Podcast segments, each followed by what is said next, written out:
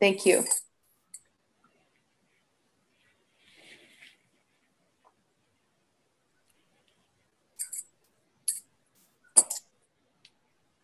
Let me know when everybody's in and I'll. Everyone is in, Chair Nichols. You are ready to okay. go. Okay, thank you. Good evening, uh, all of the people that have been so patiently waiting out in the wait room for us.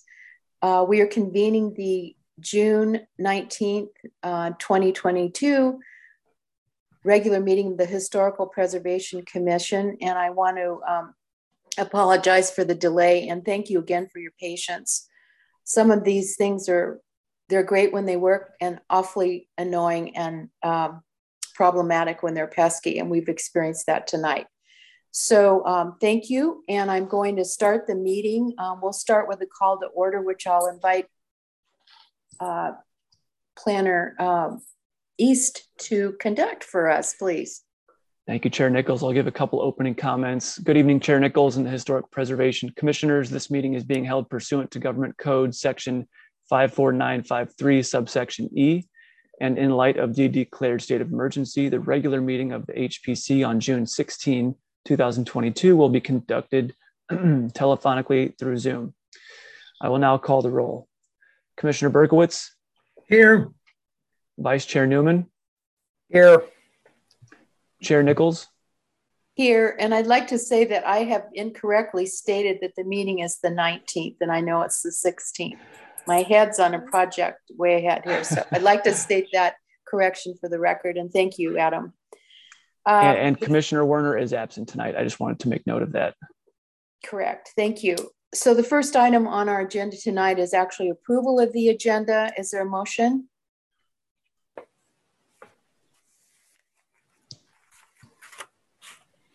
I'll move it with the exception that we need to discuss the minutes that were sent to us today.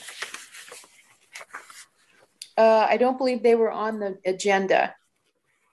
Uh, that's unfortunate, isn't it? Yeah we won't be able and to. So how do we deal with that, Chair? So, so they have to be put on the agenda. So it, they would be available at the July 21st meeting. Is that correct? I think that's very unfortunate.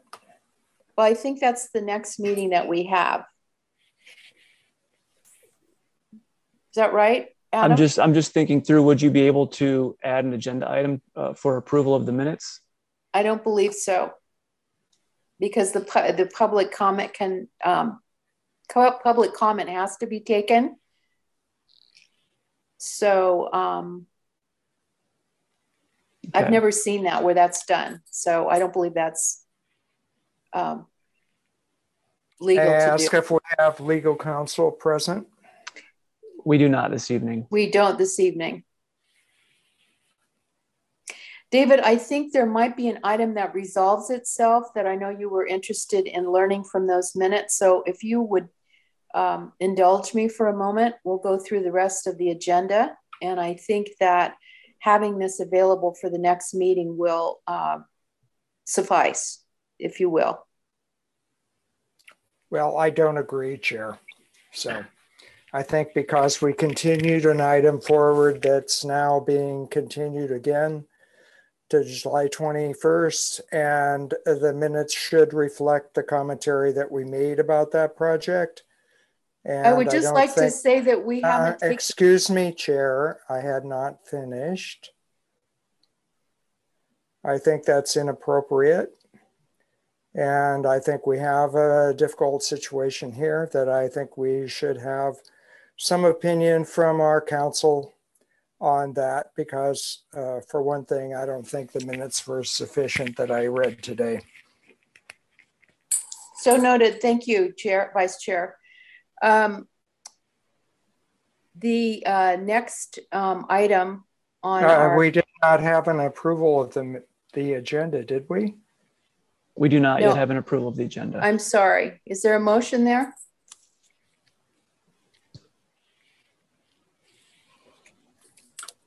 I'll move. We, I'll move. Oh, Nate, are you going to move? I was going to say I can't see the agenda. The agenda. Switch. I'll lose you. If I switch, I'll lose you. But uh, other than that, sight unseen, I'll approve the agenda. Okay, you did have an opportunity to review the agenda. Is that correct, Nate? A couple of days ago. Okay, so just for the is record, short. just for the record, uh, Planner East, would you please just go through briefly the items that are on this agenda? Absolutely, Chair. Just give me one moment as I pull that up. Thank you. Or I can read them from what I'm using. Um, if that's preferable to you, I just have a few pages open. I just need to track down. Yeah, I know you've here. got, you've got to, I'm, don't want us to crash. I know how vulnerable we are. Um, so the first item on the agenda, uh, we've got the call to order. We've got approval of the agenda. We've got public comments for items not on the agenda.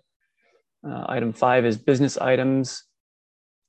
And within that, we've got item 5A, which is 660 Bridgeway, the certificate of appropriateness request that was heard at the last meeting in May. Item 5B is 21 Atwood Avenue. That's a historic resource determination request. Item 5C is 100 Humboldt Ave, a historic resource determination request.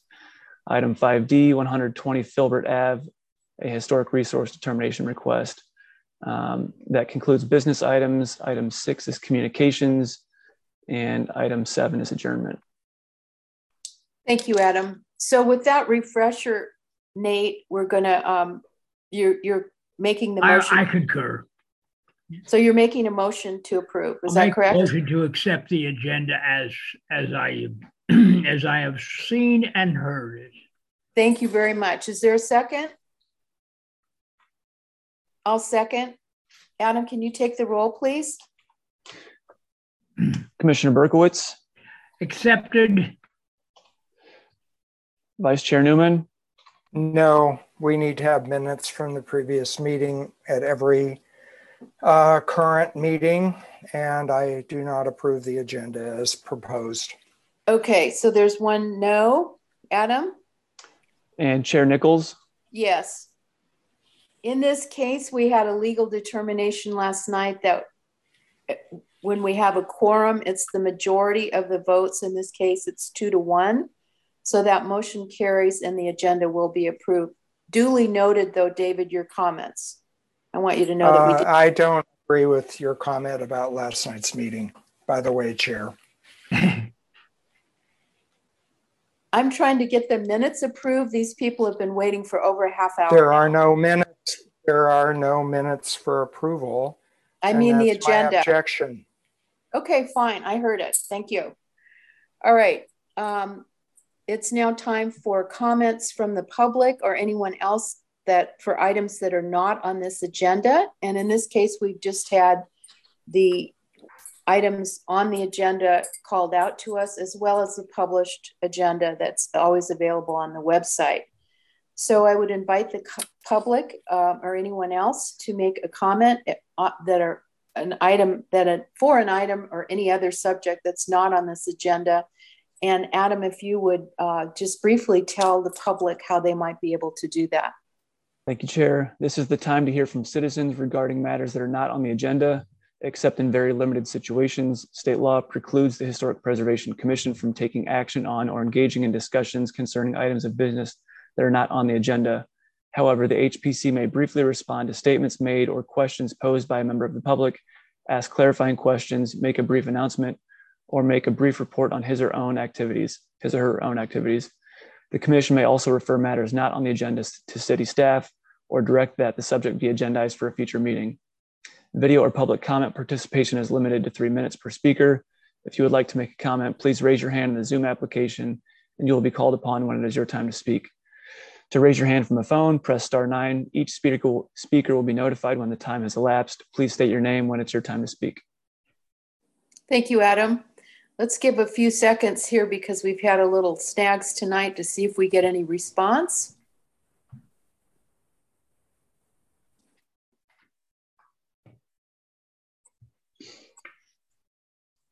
And I'm not seeing any hands raised at this time, Chair. Nor do, nor do I. So I'm going to close um, this item, which is comments for items not on our agenda, and move down to the next item, which is um, asking our commissioners if there's any ex parte communications, if they've had any interactions with any of the applicants um, on our agenda this evening. So Nate, would you like to start? Um, no, I go, go I have no comments at this point. So you have had no uh, comments with any of the applicants, is that correct? That Outside this meeting? Okay, That's thank you very much. Uh, Vice Chair Newman? No comments. Thank you. And I have none as well. Thanks very much, uh, everyone. All right, that moves us right into our business items. And as you uh, just heard recently, the first one up is 5A. This is a project at 660 Bridgeway. And I'd like to see if we can get a brief staff update on this from Adam East. Thank yes. you. Thank you, Chair. Uh, this item was last heard at the May 19th meeting last month, and it was a request for a certificate of appropriateness um, to add two decks, one at the rear of the building, one at the second story front elevation. Um, the application was continued at that meeting to be heard at this meeting. I reached out to the applicant last week. They did not have drawings prepared for this meeting. They asked for the agenda item to be continued to the July meeting to be heard at the July 21st regular HPC meeting. So there's nothing further to present tonight as far as updated designs. Um, so that's why there's there's no staff report before you tonight. Thank you. Are there any questions on that uh, update from Planner East? Yes, I would just make a comment that I think the minutes from the May meeting should be provided well in advance of our next July meeting because they definitely should reflect the commentary that we as a commission had about this particular project. Thank you. Thank you, Chair, Vice Chair. Any other questions? I do. Okay, this is specifically about what Adam has just updated us for the project at 660 Bridgeway. Um, point number one is I'd like to re- recognize that there was a lot of discussion about a canopy. I don't think it was a canopy. We can't discuss this. It's there's not a, a project in front of us. then I will make the following comment. We are being ham sandwiched on 660, and I find it very irregular and not good business to have made these continuous changes that have altered the basic historical and determination that we made several uh, months ago. So, commissioners, I'd like to really have us be very conscious of us making statements about the project when it's not before us that may, in the most extreme conditions, require that we recuse ourselves because we've stated an opinion. So I think that's very important to remember here. I'm cautioning you. I'm ready to recuse myself. I should have last night. Okay, the project is not in front of us tonight. What we're hearing. We've just brought it up. What's before us tonight is consideration of the applicant's request that they not be heard this evening and they be heard at the next meeting because they didn't have time to correct their project. That's all we're talking about here. I think we're talking about a process. And, and I think we can talk about it, the process, the process or the procedure.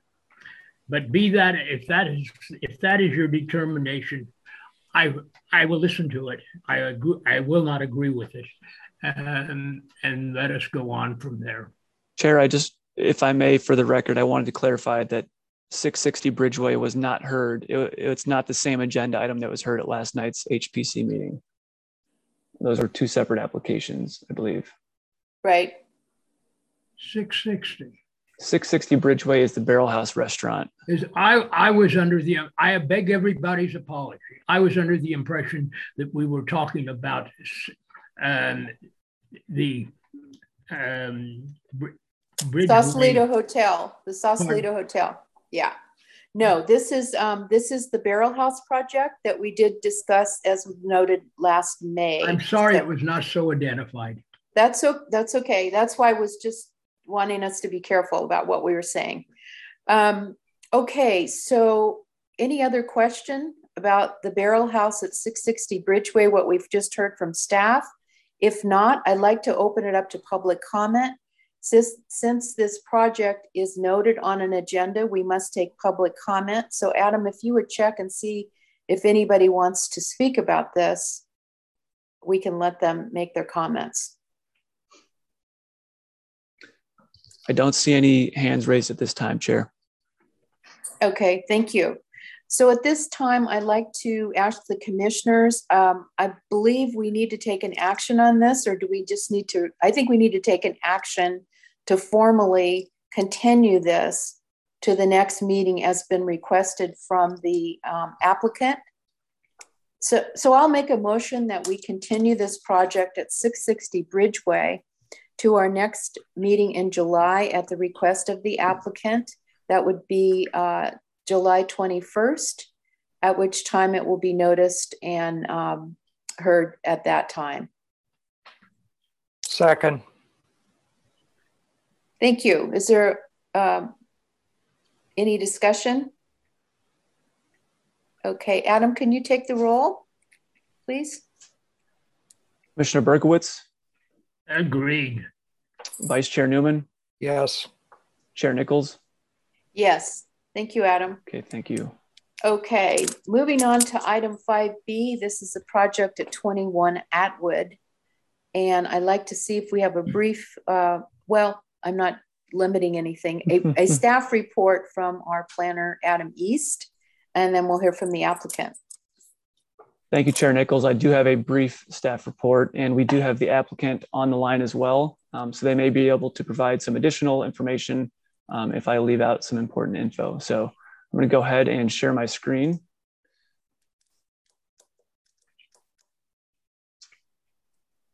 And are you seeing um, my presentation here? We're seeing it looks like, um, Oh, email. yeah, Sorry an email. Like I said, too many screens up here. I can imagine. Okay. That looks like you got it there. If you can just maximize it so your notes are out on the side. Yeah. Oops.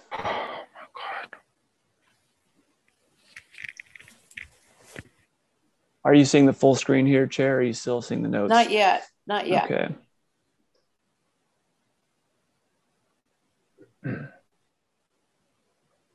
I'll just go with the um,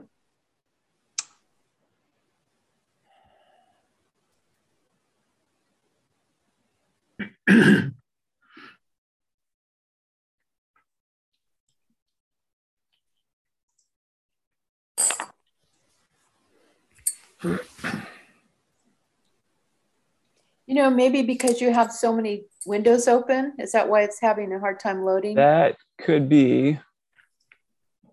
Sorry about that. All right.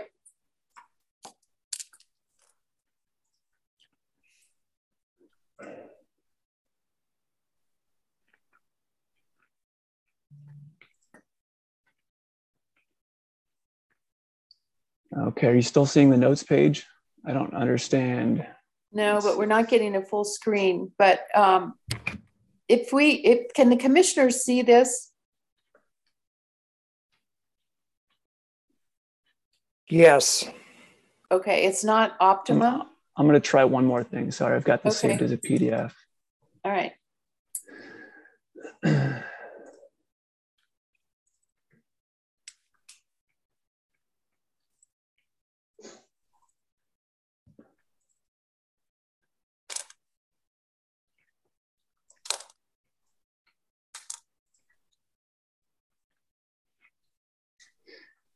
Okay, There you go. Thank you. fantastic. Okay, thank you, Chair Nichols and Commissioners. Uh, the request before you tonight at 21 Atwood Ave is for a historic resource determination. That is project ID number 2022-34.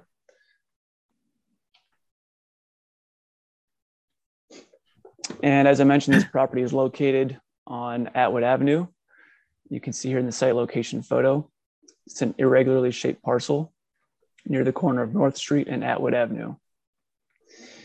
The HRE, the HRD packet was prepared by Hannah Simonson, who is on the call tonight on behalf of uh, the new owner, Mr. Leo Chow, and this request was submitted to the department towards the end of February.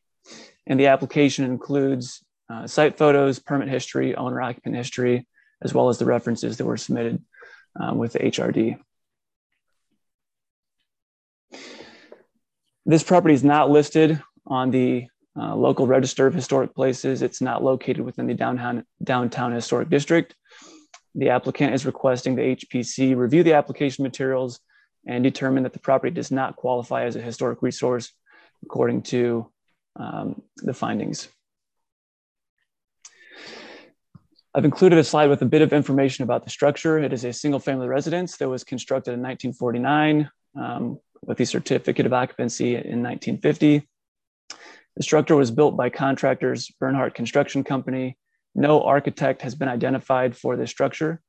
Um, the applicant also included in the report that they could not find any um, notable structures constructed by this construction company, and it's not likely that they were a master builder, um, and it's more likely that they were a local builder at that time. It is a two-story tiered residence on the steeply sloped site with an attached front carport, and it's a mid-century modern style home with a rectangular footprint um, with wood clapboard siding and it features a flat roof with overhanging eaves that have exposed rafter tails and wood fascia. These are some additional photos provided by the applicant. Um, there have been some photos that show that the interior, the, the site has been vacant for, I believe, the last year, um, year to two years. And it looks like from the photos that the interior of the structure has been um, stripped down to a lot of the framing. These are a few of the neighboring structures that were included as part of uh, the application. The block contains residential buildings um, ranging from two to three stories in height, all located on steep slopes. So they all have that similar, or many of them have that similar um, tiered um, style that the home at 21 Atwood has as well. So for, with the exception of one building on the block, all are single family residences and the typologies include a bungalow, a Spanish colonial revival style, which you can see here, mid-century modern, and contemporary residences that were built mid-century, but many have been remodeled in the last few years as well. So that's what you're seeing in some of these photos. Uh, this page includes some of those structures that were built mid-century, but have recently been remodeled, including 26 Atwood here and 22 Atwood. Um, with the permit history, the applicant has included the following. In 1969, a sunshade was added, which you can see in one of the photos that was included. Um, a lot split application from 1962. 1956, um, an addition with the living room and kitchen and added a new bathroom. Uh, 1950, a maid room and bath was added, approximate size 13 by 17 and the residence was constructed as mentioned in 1950. So these are the past residents and owners that are listed in the application. The original owners, Mr. and Mrs. Lent. Um, 1950 to 1964, Mr. and Mrs. Cowan. 1964 to 1974, Mr. and Mrs. Knutson. 1974 to 21, Mrs. Knutson. And from 2021 to 22, these are nearby homeowners, uh, Mr. Peter Brosig and Mrs. Jane Hook. And most recently, Mr. Leo Chow has purchased the building. So according to the applicant's research, um, the structure was not associated with significant events in history. And we do concur and recommend a finding of no significance. Uh, we also concur that the structure is not associated with people in history and recommend a finding of no significance. Um, and we also concur with their findings and analysis that the structure is not uh, the work of any prominent creative individuals, nor is it emblematic of any particular style or era. So we concur that the applicant does not meet the findings to be determined as a historic resource and recommend a finding of no significance. Thanks. Does that conclude your report, Adam? That, that does conclude the report. Yes, thank you. Thank you very much.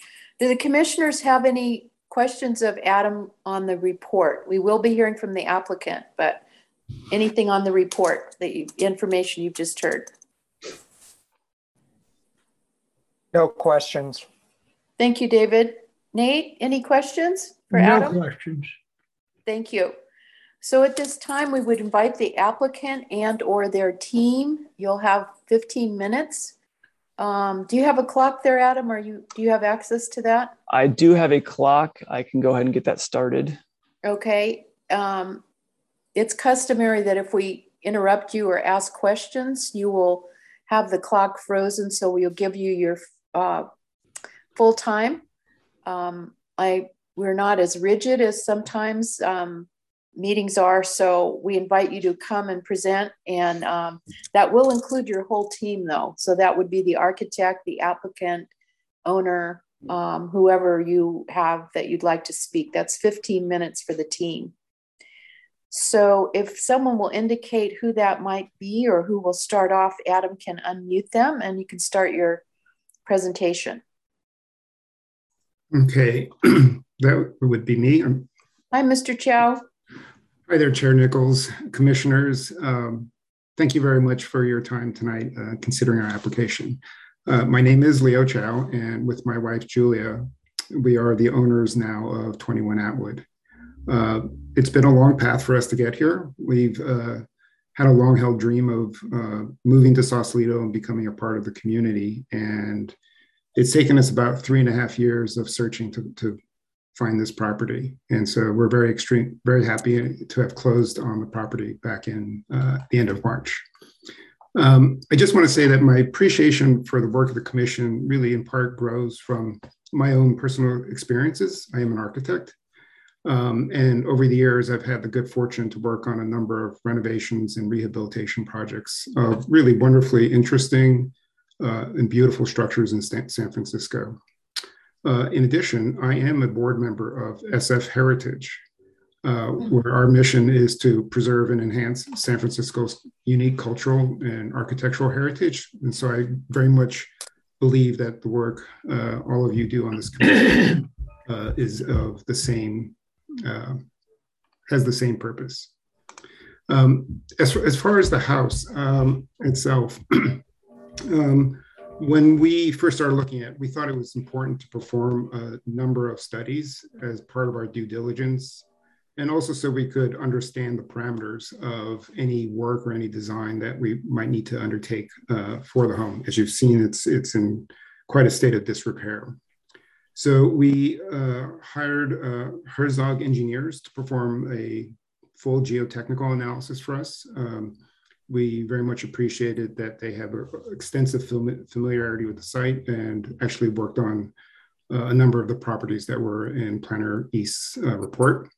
We also brought in another architect, a structural engineer, three separate builders to help us evaluate the condition of the existing foundations and framing and I think the, the consensus that they um, are developing is that uh, there has been some creep on the hillside.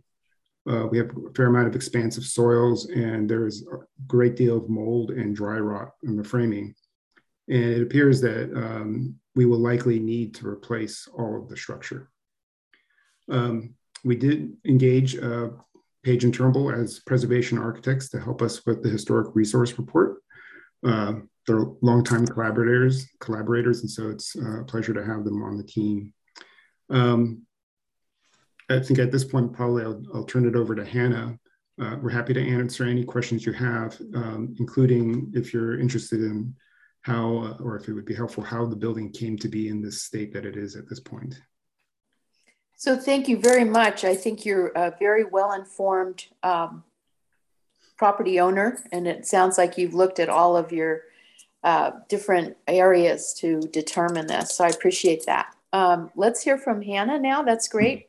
Um, always appreciate Page and Turnbull. Thank you. Hannah, uh, are you on, you're able to unmute or whatever? Yeah, can you all hear me? Yeah, we can. Okay, okay great. great. And if possible, I'm going to share my screen. You have been given ability to share. Go ahead. Okay, great. Um, can you see my slides right now? We can. Yes. Okay, great. Thank you. Um, well, thanks to um, Planner East for a, a, great summary of the report and research that we prepared. So this is a, a few slides. We don't want to, you know, be too redundant, but just wanted to go over a, you know, a few additional points. And of course, we're happy to answer questions at the end. Um, so again, just at, at, a high level summary, um, this building was completed in 1950. Um, the um, notice of completion was submitted by Bernhardt Construction Company, a contractor um, that was based in San Francisco. Um, there were a number of alterations that are documented in the building permit history that's included in our report. And um, there was a, a, good summary of those, and we just have a few additional images to kind of help um, uh, illustrate where those alterations have been. Um, the maid's room and bath addition, pretty early in the building's history, was at this uh, lower level, kind of back into the hillside. Um, there is uh, an open rear platform at the back of the house that was um, enclosed um, over time, uh, first partially enclosed and then eventually fully enclosed. I'll show a photo of that. Um, this projecting kind of shade structure was added in 1969, and that kind of wraps around the house. Um, and the interiors have um, been gutted um, prior to Leo's ownership um, due to some severe deterioration. And um, there are a few windows and um, panes that are missing. You can see kind of the plywood covering those there. And we do believe that there was likely some kind of railing at this upper porch that's been removed. Um, so this is a, a, photo of the rear of the house. You can see from the Sanborn map, this was an, an open wood platform at the back. Um, this view of the interior, you can kind of see that wood platform. It would have been flush with this patio at some point, but it's kind of sunken over time. Um, and so this, this space would have been exterior originally, but was um, enclosed. And um, just a, a, few additional images, you can see some of the, um, the interior features have been removed due to this deterioration. Um, this is a, an added structure at the rear, I think just for storage, but um, obviously the walls have been removed. Um, and just a few other photos of that. So you can see some of the window framing is still there, but some of the glass has been, um, has uh, broken or, or been removed over time. Um, so I think Adam gave a very good summary um, of of the the findings. So um, our finding would be that this property does not um, qualify as a historic resource for the reasons that were summarized previously. Um, I think that you know we just wanted to um, emphasize that we did um, go beyond just the building permit history that was available and did dig in pretty deep to try to make sure um, we look to see if we could identify an architect, even though there wasn't one in the, the building permit history.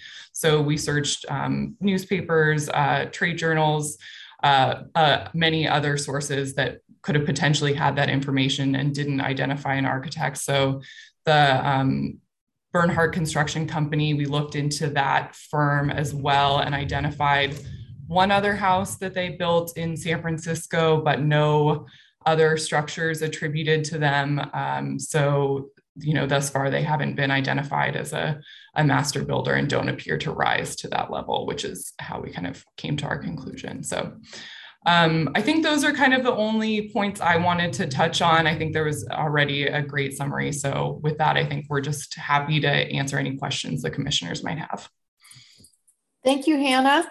Commissioners, do we have any questions of Hannah and her update report?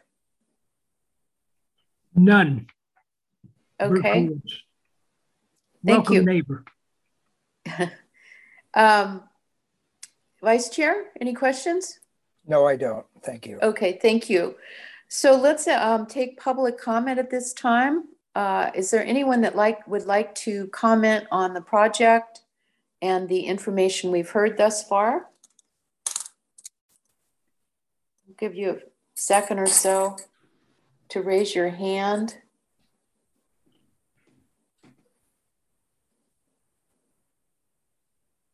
Adam, I see no takers. Is that correct? That's correct, Chair. I'm not seeing any hands raised. Okay, thank you. So we're going to close public comment on this um, item right now and bring it to the commissioners for deliberation. Um, would anybody like to start?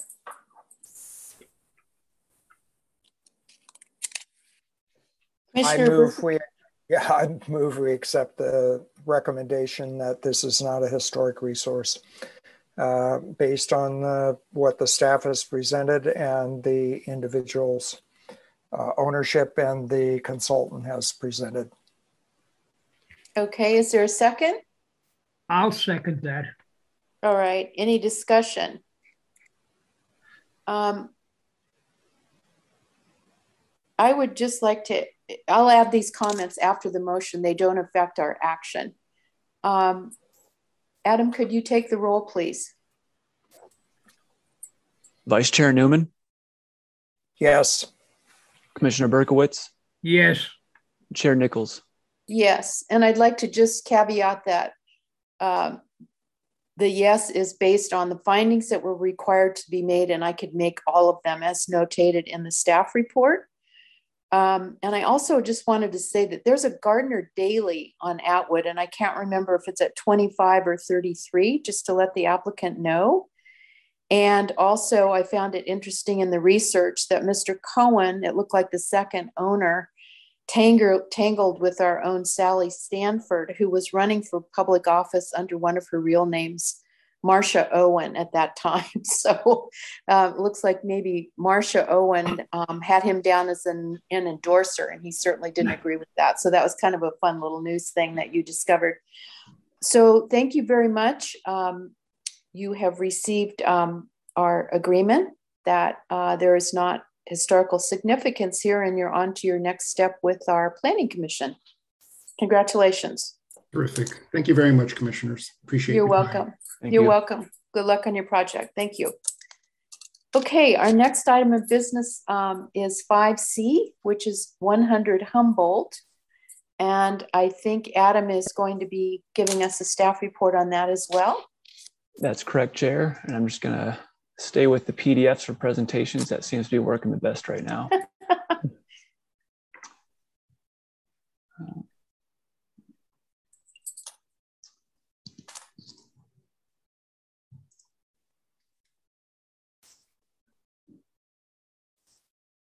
Okay, are you seeing my screen?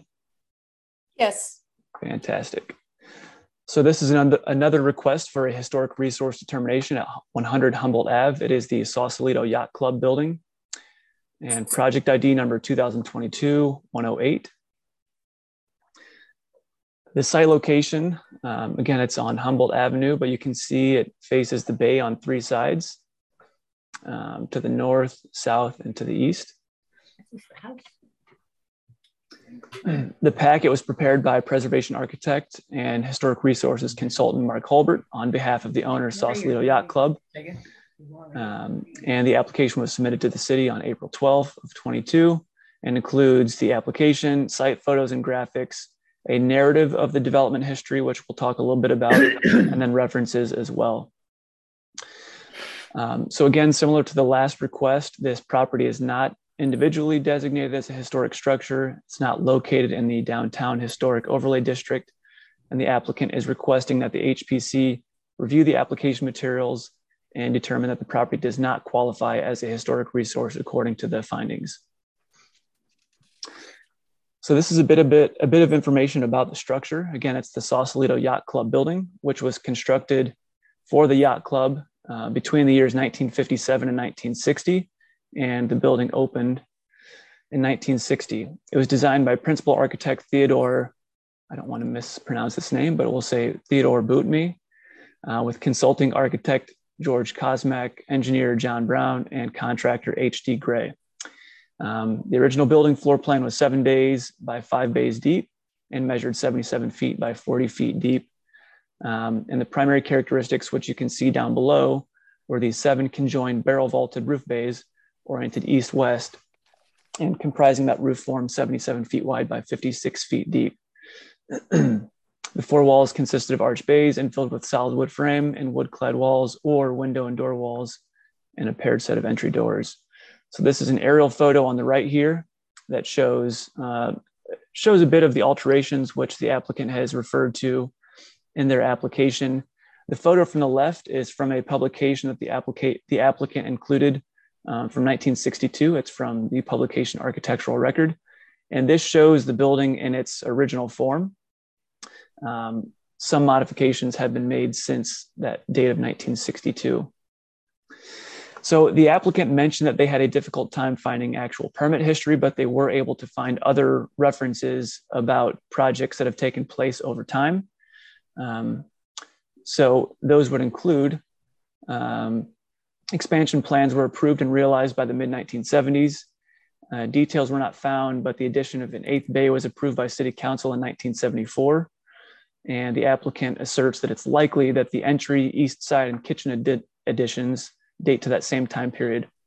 There was another formal approval followed in 1994 when the fixed deck area was added to the east side of the pier. Um, and to summarize, the applicant states in their conclusion to an extent, the original building is a thing of the past and is not really understood without background documentation. While the original roof remains, the exterior has otherwise been substantially added to and altered. Um, those additions include the eighth barrel vaulted bay at the northwest side. Two of the original seven window wall bays at the east side were removed and expanded with the addition of another window bay at, at each. Um, the original entry was lost when the entry bridge was enclosed. Service areas to the left of the entry have also been enclosed. And based upon photographic evidence, it appears the wood, the original wood siding has been replaced with wood shingles. Um, windows and doors, additionally, of most of the exterior have been altered and replaced. These were additional photos included by the applicant. Um, sorry, I'm just getting an applicant uh, joining the meeting here. Um, this is a view of the yacht club from the southwest with the ferry landing um, in between there. Um, the south end of the southwest side, you can see here. A photo of the northeast side of the building and of the northwest side of the building. So the applicant in their report state that no individual historic events or patterns of historic events are associated with the yacht club building or location. Um, additionally, they state that while many persons have been associated with the yacht club, there is no one or small number of persons that are individually outstanding as it relates to those criteria. Um, they also add regarding the uh, condition of the structure that while the original building was good and interesting, um, modern design and construction, the original design has been diminished by the overall extent of additions and alterations Additionally, the report adds that the building lacks distinction and is not the work of an identifiable master architect or builder. Um, they also add that it's not yielded and is not likely to yield additional information on any historical importance um, regarding prehistory. So the applicant, the applicant requests and staff recommends um, that the commission review the information presented and determine whether or not the property qualifies as a historic resource according to the criteria. And that concludes the staff report. Thank you, Adam. Commissioners, any questions for Adam on this report? None for me.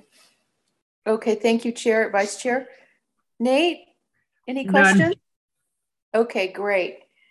Um, I have none at this time. So let's hear from the applicant. I have some comments when we get down, but I'll hold those for after hearing from the applicant. Thank you, Chair. I believe we've got uh, Mark Holbert on, who was the packet preparer, and we also have Mr. Jeff Butler, who is a representative of the applicant as well, if they would like to speak at this time. So again, I think I don't know if you're in the room. We you have your team has 15 minutes. Um, you can go over your the staff report, or you can add to it, or uh, ask for questions, whatever you'd like. But combined, you'll have 15 minutes for your team. So I don't know who would like to start. Um, my name is Jeff Butler. I'm the architect for the Yacht Club, and I'll get started just to explain why we're here this evening and why um, um, Mark Holbert's presentation is important. Um, the the yacht club would like to, um, well, their project is a three-fold project. The first one is to remodel the existing commercial kitchen, uh, which is quite outdated. Two, there's an area underneath the blue awnings that is, I'd say 50, 50% enclosed already. And they would like to formalize the enclosure of that area to support the kitchen services. And three, uh, we would like to um, provide a new wider ramp to the junior sailing dock so that the sailing team can move boats on and off that junior sailing dock to the parking lot to trailers as they go to various regattas. And therefore, this addition um, uh, warranted um, historic review in addition to the fact that the building, um, excuse me, is um, yeah, more than 50 years old. So I'm going to let Mark take over, but uh, the impetus of the project is this uh, this addition to the club. Thank you. Greetings over there. This is Mark Holbert, preservation architect, and glad to be here with you guys. And, and thanks to staff for that nice general summary, very clear. I think he kind of went through the whole gamut of issues, as a matter of fact. So um, I could delve in detail, but I don't think I don't think I will. I, will I'll ponder any questions you might have. But you know, I will say uh, the project. I you know I'm not aware of the project. I mean, that's not my thing. I'm here to help sort out whether this is or is not an historic resource. I will say from at the get go, I kind of made an assumption that I would lean in that direction, just based on the general understanding of this. Well, a good understanding of Sausalito, but a general understanding of this building, and I have done a great deal of um, modern resources. Um, and so I, I, felt, based on what I first saw, that there was going to be a, a affirmative finding. And in fact, my proposal to the club was, you know, basically that I was going to confirm um, historic significance. So I was rather surprised as I got into the nitty gritty of the, you know, here it is. It's the, the extent of change of this building. It's it's it's it's remarkable how much change has happened to this little building. It, there's there's so little there that is original, and what has changed has been um, less than carefully done often, right? I mean, I get it from the interior perspective that they're gathering some space in the building here and there. But I mean, it took a resource, you know, a ni- circa 1960 resource that had this really clear modern partie, just a really clear modern partie. And and you know symmetry in both directions and this kind of inside outside it was just you know if, if that building were still there we wouldn't we would be advocating i'd be advocating but i'm not because I, and i did a lot of homework on this um, to try and understand it. It's interesting to begin with but um, it needed it needed a lot of uh, understanding i think. And and one of the difficulties of this process was that there aren't any permit records. So we, there was no benefit of detailed permit records, and, and we put a good deal of effort into outreach to the city. I spent this is during COVID time, but I spent time there working through records, is trying to find because it all kind of swamps into the harbor. Um, but there was very little. So, you know, the documentation, I really scratched up what I could. And I think I, you know, I, I reread the report today. I thought it was a fairly thorough analysis. And, and I, I think I, unless you have really, I guess I'll just turn to questions. I don't, I don't know where you would want me to focus necessarily. I, I just don't want to ramble. I know you've got, you've got busyness. So. Thank you, Mark. Good to hear from you. Commissioners, any any questions from either the um, architect proponent or the historical resource uh, evaluator, estimator, analyzer? Sorry, Mark. okay, all of the above. All, all of the above, yeah, all the functions. Um, any questions then for either of those um, before we take public comment? I remember pounding, this is Nate Berkowitz. I remember pounding nails in the original decking that was probably put on uh, wooden pilings. So I can add that, and that occurred in, I would guess, 1950s, probably 58. Because I was crewing on a bareboat. It was built down the street a little ways. And the owner of the boat convinced me that I should come over and do some work on the yacht club.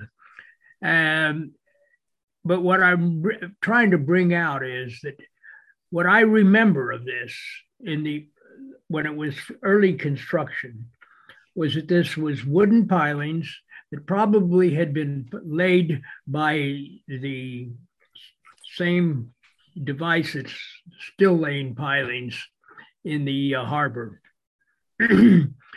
and I can't tell you that I remember much about the clubhouse, but it wasn't very elegant and it wasn't very big. And so there was a continual um, construction going on. And when the cement pilings were put in, I don't know, but I think that's an important date to substantiate a lot of what has been said to date.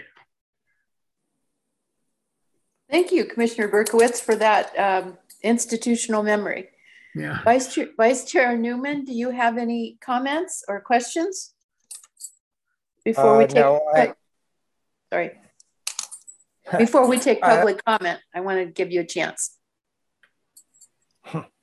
I think Mark summarized the impression that I had when I first heard that this was going to be a project for us, and uh, knew a bit about the history of, of its original design. And I think what Mark just said summarizes what we as a commission should be concerned with, which is the incremental changes that are made to substantial tr- structures in our community. Uh, and I think that the city should take note, including um, community development, in terms of allowing uh, these incremental changes that have occurred, which basically destroyed what was a significant structure when it was first designed and built. And that's the most important lesson I take away from this. And I agree with what Mark's summary is, which it, you know, is to a point where it's no longer what it was. And um, hopefully, uh, Mr. Butler and his designs will improve what's there today because, uh, frankly, being a frequent ferry user, it's very disappointing to walk by what's called the Sausalito Yacht Club and think of it as our community yacht club and think of the history of the yacht clubs that have been here, including the San Francisco Yacht Club, uh, which we all know moved uh, over to Tiburon. And um, I would hope that Mr. Butler would take that in mind when he's working with the client and doing the design that's going to come forward to the Planning Commission at some point in time to hopefully even restore some of the sense of what was there originally, uh, as well as improve it for uh, contemporary use. Mm-hmm. So, with that said, um, I just have to say to Mark, you know, sometimes you and I don't agree on these things, but uh, in this particular case, I agree with your assessment. Thank you. Thank you, Vice Chair. Um, I would uh, agree with both of the um, commissioners, and I'd just like to add that this is unfortunate. Um, not all these structures uh, that we have in town are, you know, I wouldn't say that they necessarily are vernacular, but not all of them are spectacular. But some of them are community spaces um, that things have happened at over the years. Um, I believe when I heard the date 1974 for the addition, um, I think it was the um, the kitchen area. Uh, not to disparage anybody, but that was when our previously mentioned mayor Sally Stanford was in power, and that's when the Valhalla also got an addition of a deck. So um, some of these things I don't think we're always going to find building permits for in that era. In fact, I can tell you I know we won't. Um, it is unfortunate though that that has occurred because I think we've lost some um, community spaces. That being said, I do agree with um, Mr. Um, Holberg's uh, Holbert's assessment that this has lost um, it's really lost itself over all these changes. Um, I know we can't dictate what happens. Um, I know there's also a lot of work being done down there. We, we heard a presentation after our meeting last night on the ferry landing improvements. And I just hope that everybody is sort of coordinating on all this because there's going to be a lot of intense activity at that all those spaces soon. So that needs to be uh, considered. Um, but I can make the findings, and I and and I don't always agree with Mark either. Um, I'm very saddened that we don't have a more robust list. Um, again, not everything has to be pristine, and by the new term, an architect of merit versus master architect. But uh, some of these things were created in our community. They're valuable community spaces and have a lot of activity um, I'm hoping that we find ways to um, legitimately uh, preserve some of these as cultural um, additions to our Sausalito society. So um, I'm prepared to make the findings. I'm wondering if there's a motion out there um, to uh, take an action on this item 100, 100 hum, um, hum, Humboldt, excuse me. So moved. Thank you, Chair, Vice Chair.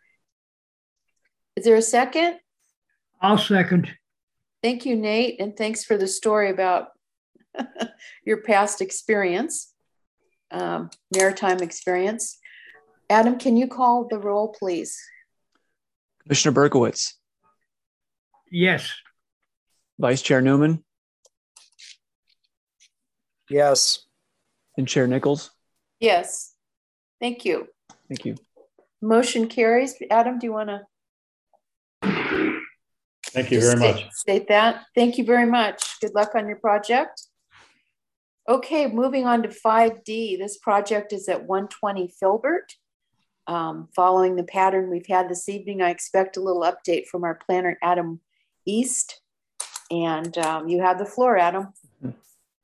Thank you, Chair. I will once again provide a brief overview of the request that's before you tonight for 120 Filbert Street. Just give me one moment here.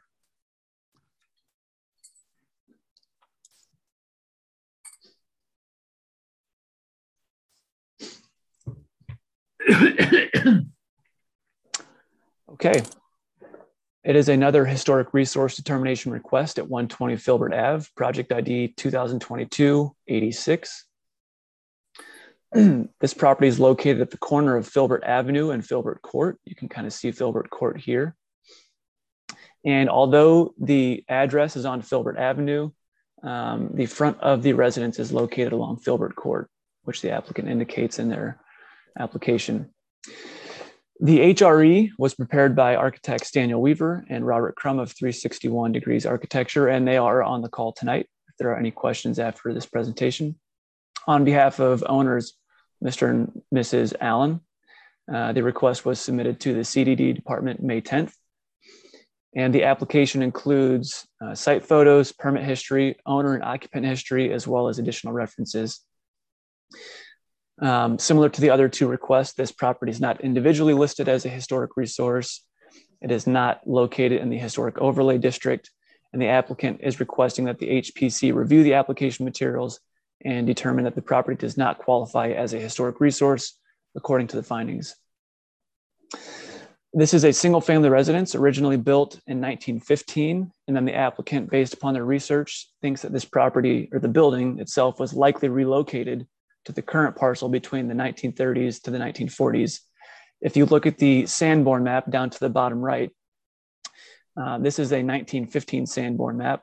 And that little rectangle towards the bottom right of the larger red rectangle is the current parcel configuration, which in the 1915 Sanborn map shows a shed Um, so although records say that the property was built in 1915, it's likely that the structure was moved from another portion of the parcel to the current parcel at the corner of Filbert Avenue and Filbert Court. And the applicant states that uh, the current building shows up in the uh, 1945 Sanborn map, I believe. The structure was likely built by B.T. Madden, aka Burnett T. Madden, and based upon the research, um, they believe that this applicant or this um, builder also constructed 409 to 411 Napa Street, um, who was noted for moving another structure to that parcel. Uh, per the applicant, three significant remodels have taken place over time that have affected the exterior appearance of the structure and its configuration.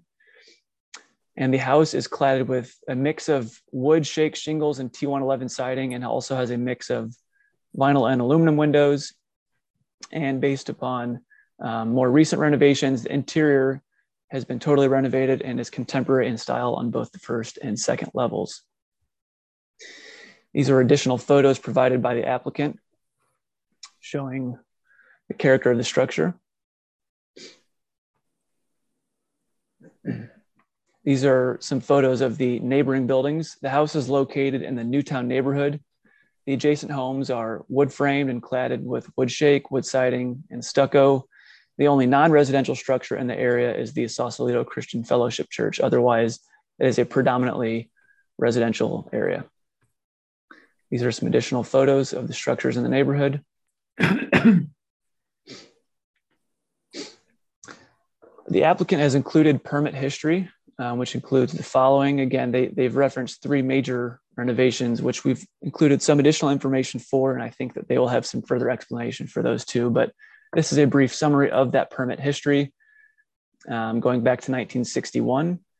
So in 2021, improvements to the foundation and a sewer lateral replacement, a re-roofing in 2006, electrical permits in 2002, a small 48 square foot addition on the existing roof deck at the second floor, um, including four new windows and door to the roof deck, um, some plumbing and electrical work in 1989, also an addition of 176 square foot to the single family residence with an interior remodel in 1989.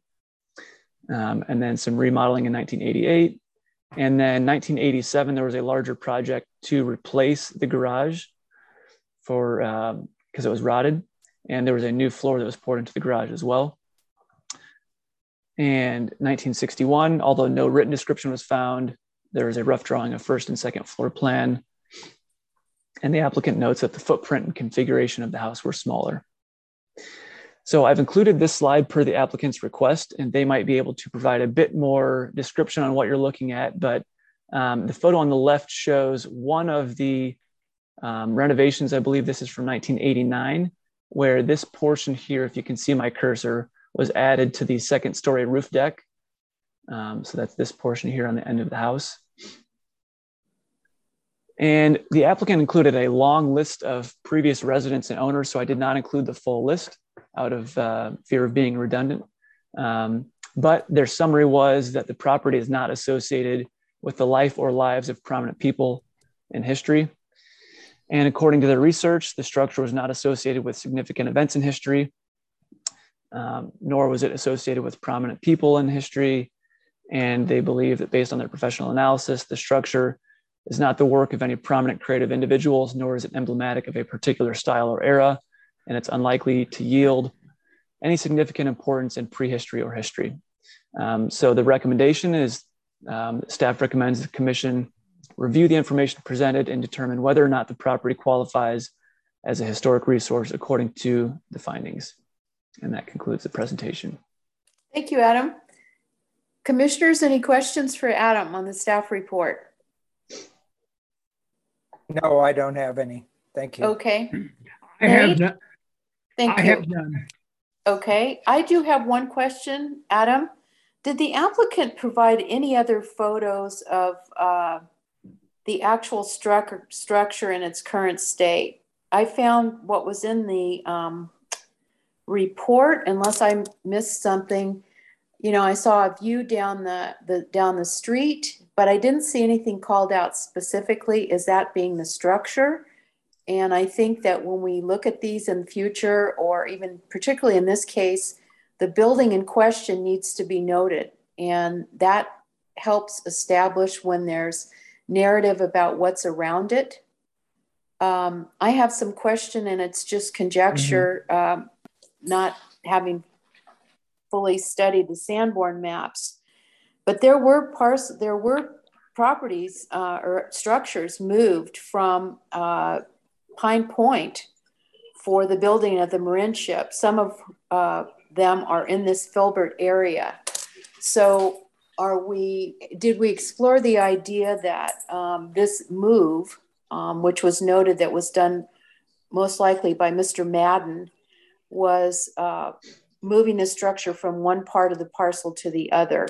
Um, that would be the only thing I would be uh, curious about. And then when, um, you know, when I'm told without specific sort of a list, and maybe the applicant can go through this. Actually, I'll hold this for the applicant. Mm-hmm. Um, I just need a little more information, but I think yep. it's here. I think it's just a couple of questions or two can tease it out. Thanks, Chair. And I think the applicant can likely answer a lot of those questions. To your question about did they include additional photos of the structure, they did. It was included as an attachment, and I'd be happy to share my screen of those photos. Um, there, there were a few attachments, so I apologize if I didn't include it. Um, otherwise, it's possible that it got buried in, in the other ones. But um, they did include a PDF with um, at least one one page of multiple photos of the structure, as well as some other um, site plans too. Adam, okay, maybe, maybe could could chair could I offer the fact that I do frequent walks along this area. I know where this house is. I've seen it probably 50 times. So um, and it does look like a relocated house that was put up on uh, additional foundation and additional living space, a lot like others are in this general area, including where I live on Spring Street. and uh, yes, I know this house. I know exactly where it is. And uh, I've seen that neighborhood a number of times. Okay, what I'm more concerned about is what's in the record. So I'm trying to make sure that what stays with this record is a fairly good photographic documentation. And maybe um, before we get that far, Adam, if you could put up these photos. If not, I'll ask the applicant. Let me know if you're seeing some of these right now. Yes. Yeah. So th- these were photos that were included as a separate PDF attachment. I um, did. I I did see these, but they don't you know they're they're so close up that they don't oh. give me any perspective about okay. this house and its relationship to the neighborhood. So that's what i'm having trouble with. Uh, we've had another example this evening of a different style of report that made it very clear about how, how that structure looked from the different areas. And i and i just it was hard for me to determine that here. So we can we can talk to the applicant. I'm happy to bring them up. Sure. Is it okay if i speak now? I think Adam's going to invite you up. you've been you've been on mm-hmm. camera for a long time and been unmuted, so you're going to get your opportunity. Just one second. so, Chair, we do have um, the applicant Rob Crum is one of the architects on the project, and I believe Eric, who's on the call, is a builder as well. Okay, great. So, uh, to your team, sounds like two people might want to be speaking.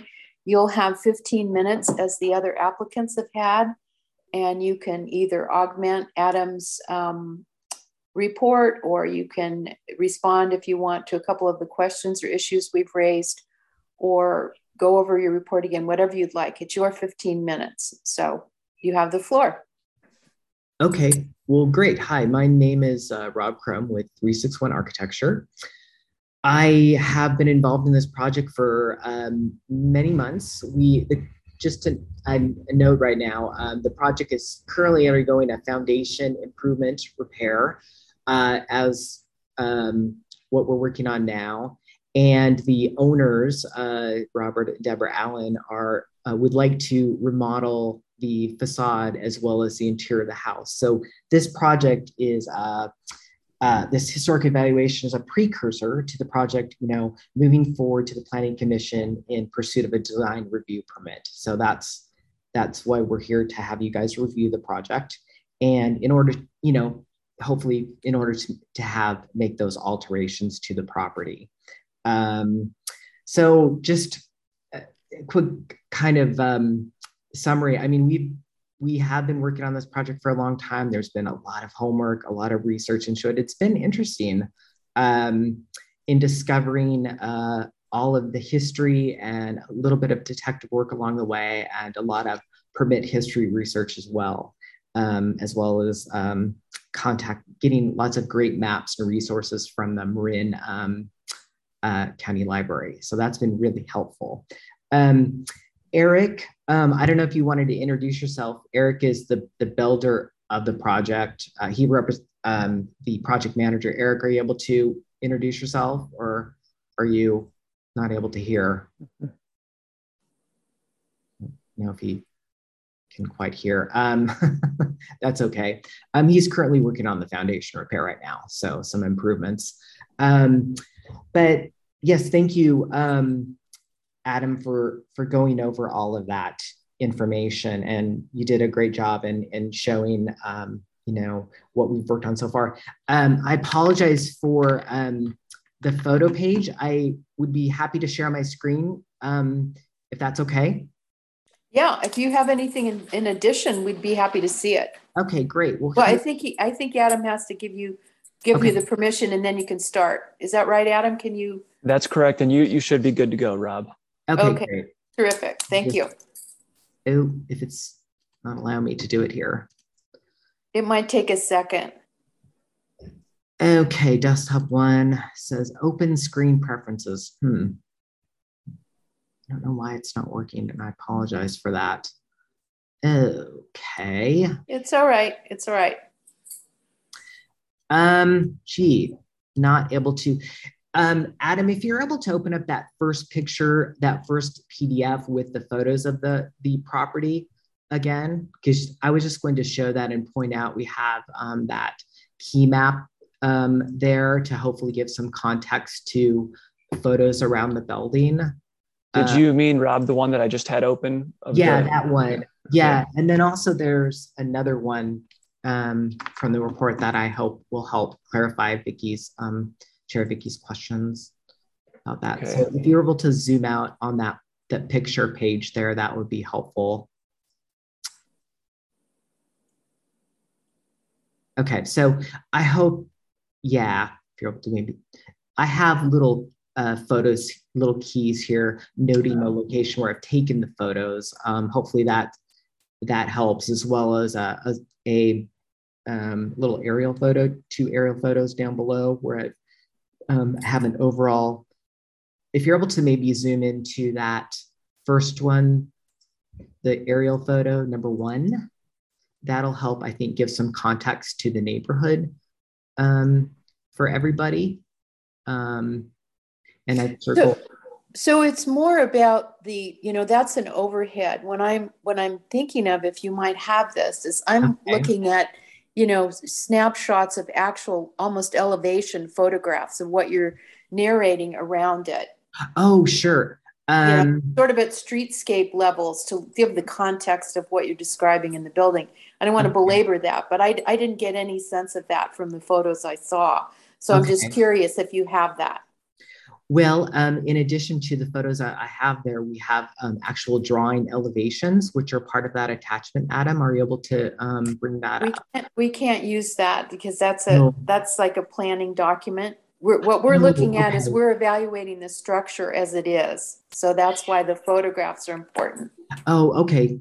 Um, sure. Um, you may not have them. It's okay. We, you know, we still, yeah, it's I all right. I apologize if you don't.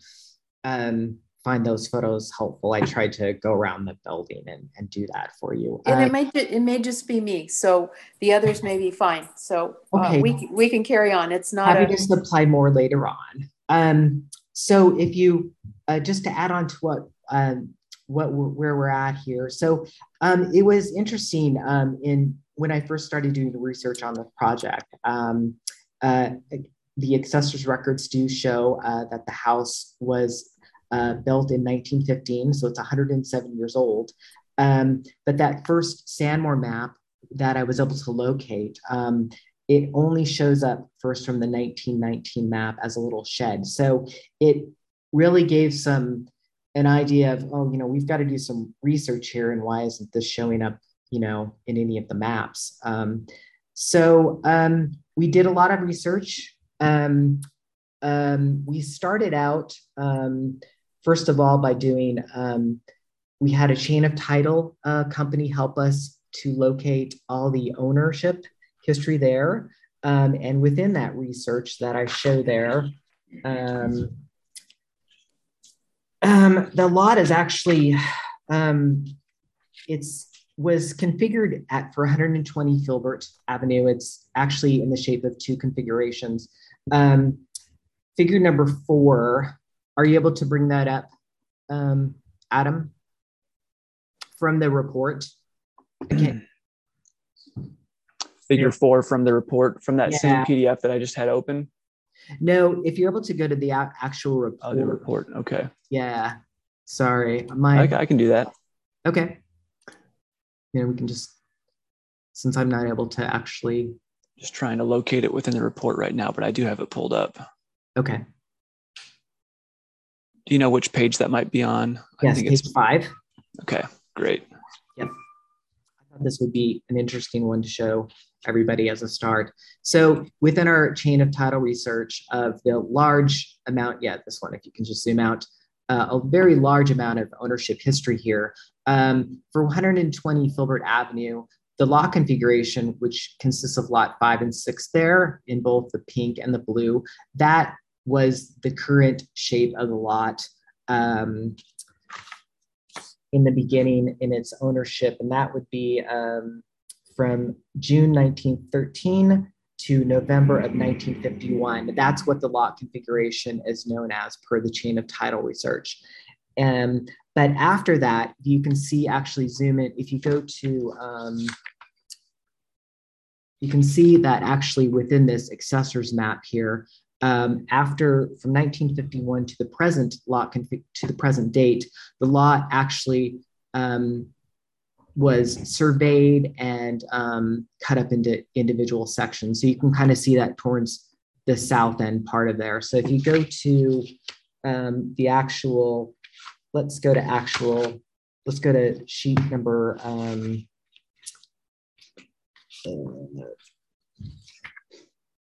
four of the report.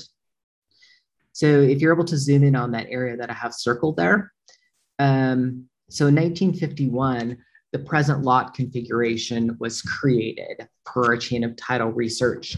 Um, and those five lots there, you see 24, 25, 26, 28, and 30 were created. So that came about through our research through this chain of title. Um, what was interesting to find out in further researching and, and actually contacting the library, the Marin County Library, um, if you're able to go over, Adam, to the next attachment, which is um, page nine.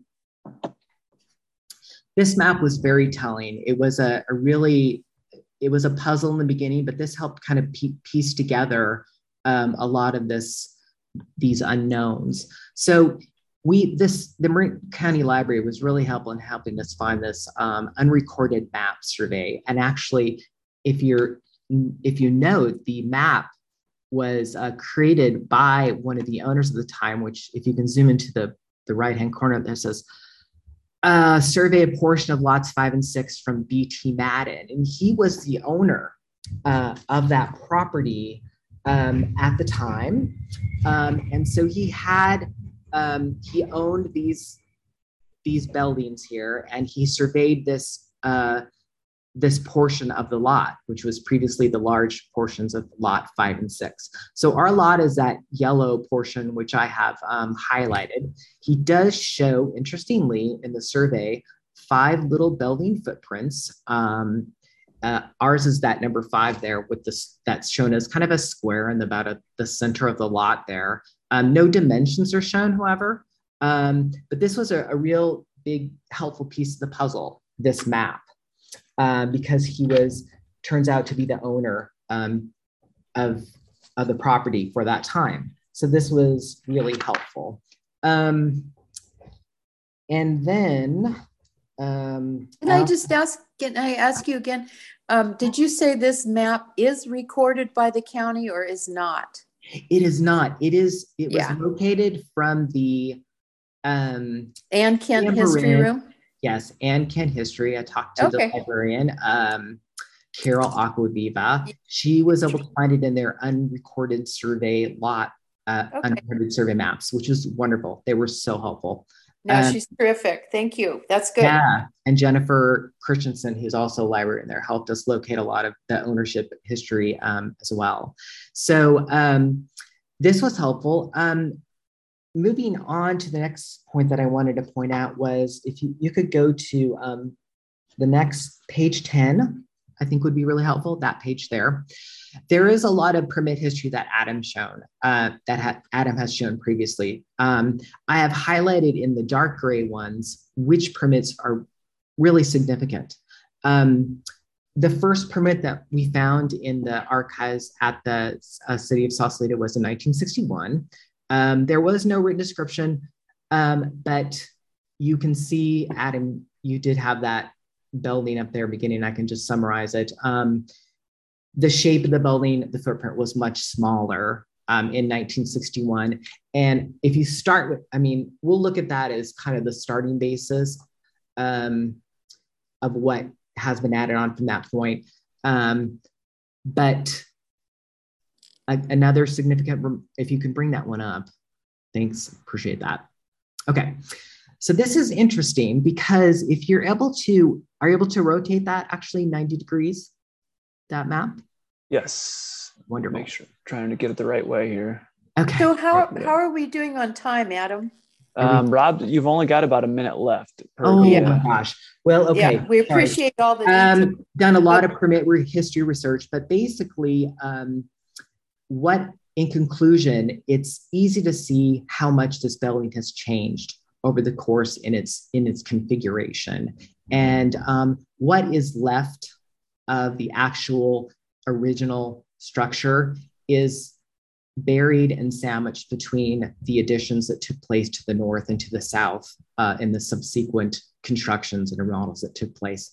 So um, there really isn't any historic structure, any structure that's visible um, that that that would be um, sh- you know that you can see anymore. So that's I wanted to show that extra drawing that I sent to Adam tonight, but I see we've run out of time. But um, that was a very telling part um, of the the history is that what what is left there of the remaining structure that little small square pro- footprint is buried really in the center of that uh, space and so um, So if we ask you a question, the time stops. So I'm going to help you out here and ask you a question okay since you're out of time. sorry Is it that. fair?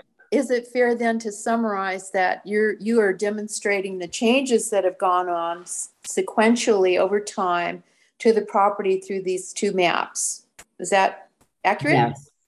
Yes, we've Okay. de- we've demonstrated with um, yes with the maps as well as the documentation of all the permit history and looking over those in, on microfilm.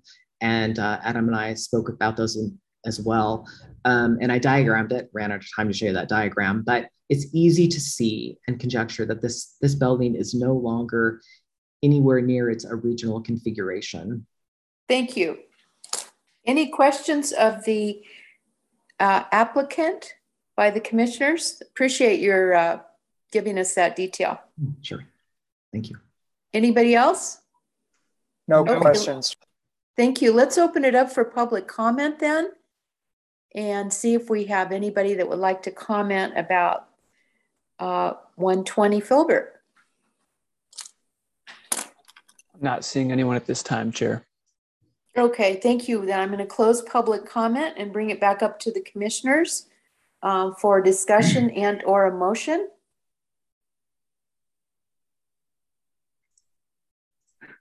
I move we accept the staff recommendation that this is not a historic property. Thank you, Vice Chair. Is there a second? I'll second. Thank you.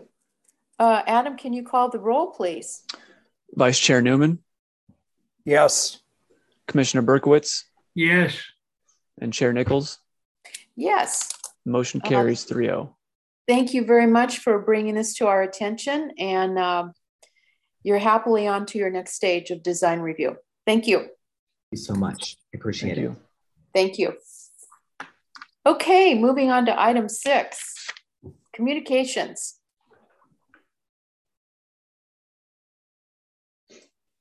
Adam, where are you? I'm I'm here. Can you hear me? There yes. you are. Sorry okay, I, about need to, I needed to change my screen. Sorry. no problem. I'm just pulling up the agenda myself. Um, okay.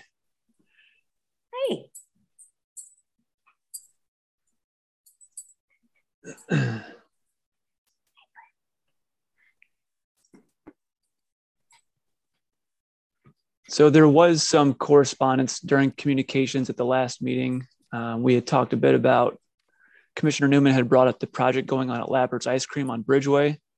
Um, I did make a comment that that structure was located outside of the historic district.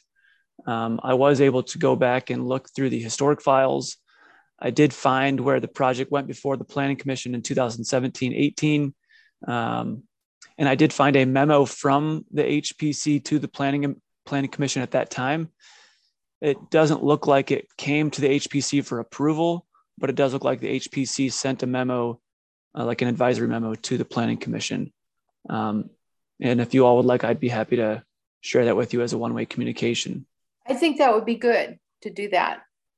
Vice Chair, do you have any questions specifically? This was something you wanted more information on? Now, I would definitely like to see what that communication was because I have a recollection of that coming to the uh, HPC or HLB, whatever it was at that point in time. And Okay. uh, I'd like to see what that communication was because to compare it to my memory, let's put it that way. And I will preface it with it was a 300 something page document. So I was looking at what I thought was the complete uh, correspondence, but I will do some additional research and see if there was anything else in that file that I missed. When they scan the when they scan the old files, they scan them all together. So not everything in there is specific to HPC review. So it's Oh. you kind of you kind of have to mine through there to to find what you're looking for. Oh, so, sorry. Uh, about, if if I could just comment, I think our review had to do with adding a second story to that Right. building. And And that is what I was seeing. Yeah, and not not adding anything that would have uh, moved out into the public domain, including parking and uh, sidewalk.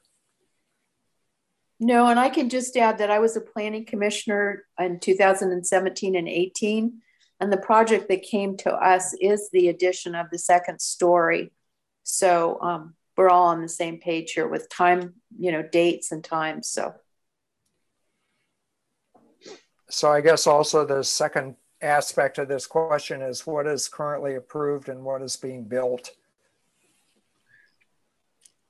So Um, at, at the last meeting, um, I had looked at the permit tracking system. It looks like a new request has been submitted to the department. It's currently assigned to a planner. I don't think that any uh, review has been done yet. I don't think it's gone back to the planning commission at this time, but they did submit an application to our department for revisions. And I think that included an encroachment request. Uh, I would suggest that you also walk to the site and look at what's being built currently and uh, see if see what if what is being built has been approved or if it is what is being requested or if it's something different. Please. Okay. It uh, may not be directly in the historic district. It must be right on the boundary. Is that correct, Adam? That's correct, Vice Chair. It's it's located abutting the historic overlay district, but it's not located in the district. Okay. Thank you. Okay, so that was communications from staff. Uh, follow up, thank you, Adam. Thank you for uh, getting the minutes done and, and for uh, Director Holbert finding some old ones that we had not seen. Appreciate that, those communications. Um, is there anything else that we'd like to add during communications times? I had an outstanding request about historical context statement. If you have an update there, that would be important, and uh, we'd love to hear it. You may or may not have something at your Yeah, staff level. I'm I sure. apologize, Chair. I don't have the update right now. I need to work with um, I need to work with Director Holbert and um, whoever's he, he is working with on that to get you an update, but I do not have that at this time. Could you please, when you get that update, send it out to us as a one-way communication since we've got a month gap here, you know, before our meetings. As you know, we're all hanging by our fingernails awaiting that document being approved. So that would be terrific if you could do that. Yes. Thank you. Um, I'd also add there are, can you hear me? I'd also add there are various rumors out in the world about that particular document. And I think it would be good to clarify where we are in that. Um, and and uh, I know a one way communication is to inform the commission, but I think that it would be appropriate for the city to have a position on that because it involves the planning commission, the council, and the HPC. And I think that your department should um, be clear with the public as to what's going on with that. Thank you. So I'll just put a caveat on that, and I don't want to go too far past that because it's not specifically on the agenda for Brown Act. But I would uh, piggyback off of David's comments and uh, suggest and recommend that any new document and or revision go through the usual process, which is to have the HPC review, Planning Commission review, and then approval consideration by the council. Just standard practice. Thanks. That's all we need to. Yeah. I just. I just would second that, Adam. You're, you're obviously the carrier of this message. And we've had significant changes in the uh, administration of your area over the last months, um, as well as staffing. And so there's a lot of confusion out there uh, right now, including uh, people that all of us on the commission know, and they'd like really to have an understanding of what's happening and make it public and not something that's might be happening uh, uh, behind. Uh, I shouldn't use that expression. I guess I should say that they need to understand what's happening because we have pushed that so hard for the last couple of years and it got very close. And I understand that there are several council members that were involved in this as well as our chair. And, uh, but I think that there's a lot of confusion out there as to where this stands. And there's a lot, as you probably well know, even at your only being here a few months, we're waiting to do that so we can move forward with some other very critical uh, actions with regard to uh, historic overlay districts and so forth. And it's all awaiting that. And uh, we're very concerned about it. So I just want to impress that on you and your uh, interim director uh, that we are very interested in this and put a lot of effort into it over the last not even maybe three years. Longer than to- that. Yeah. Well, But anyway, you go, yeah. back, you go back to you your Yeah. time. It's 2010 or something like that. Yeah. So I mean, it's kind of. Um, I think the public really needs to know. Is what I'm saying. And I think what we've just done is put this on the record, which is the public record. The recording can suffice. So thank you for bringing that up. All right. Any other discussion tonight before we uh, await our one-way communications when we get updates? And before we meet in July, anything you want to bring up under communications? If not, we're going to adjourn.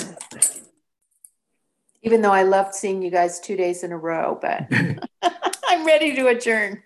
I just wanted. I, I, I just would like to offer one thing that the chair suggested in a one-way communication with me today, which is at some point in the relatively near future, I think it would be a good idea for us all to have a briefing again on what our responsibilities are on this commission. Um, and that you know, how far we go in terms of uh, looking at what might the future be. For example, the yacht club. Uh, you know, we're dealing with preservation issues and not about planning commission issues. And I think that came up yesterday evening. Uh, and I think it would be helpful for all of us if we kind of, it doesn't need to be extensive, but I think if it was something that kind of went over the roles and responsibilities that we have on this commission and what their limits are. And that doesn't mean they're not good limits.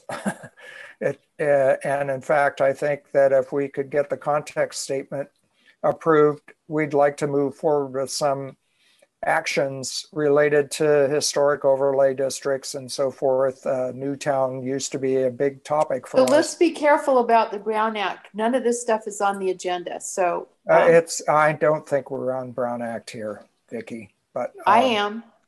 Well, We you are very cautious about that, and I am not. I think this has to do with what the commission has to deal with, and it does not have to do with any future action. So sorry about that. Okay. Anything else?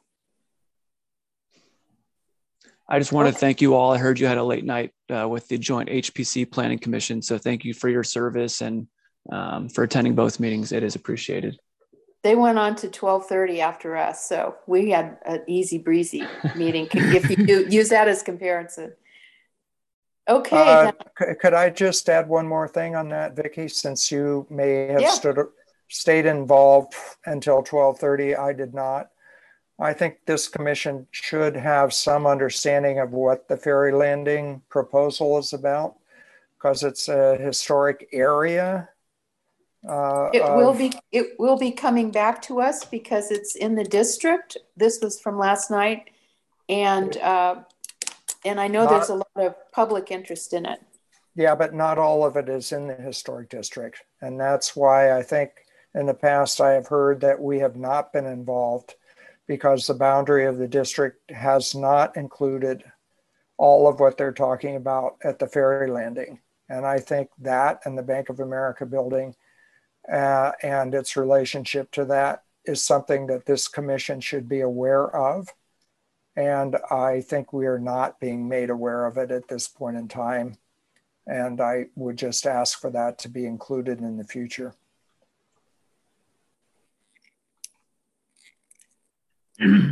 Thank you. Okay, can we adjourn now? We all feel comfortable adjourning? Yes. Okay. Good night, you guys. See you, Thank you all. uh, soon. See you on the streets, I guess, not on Zoom for a while. See you later. Okay. Thank you. Thank you. Good night. Good night. Night.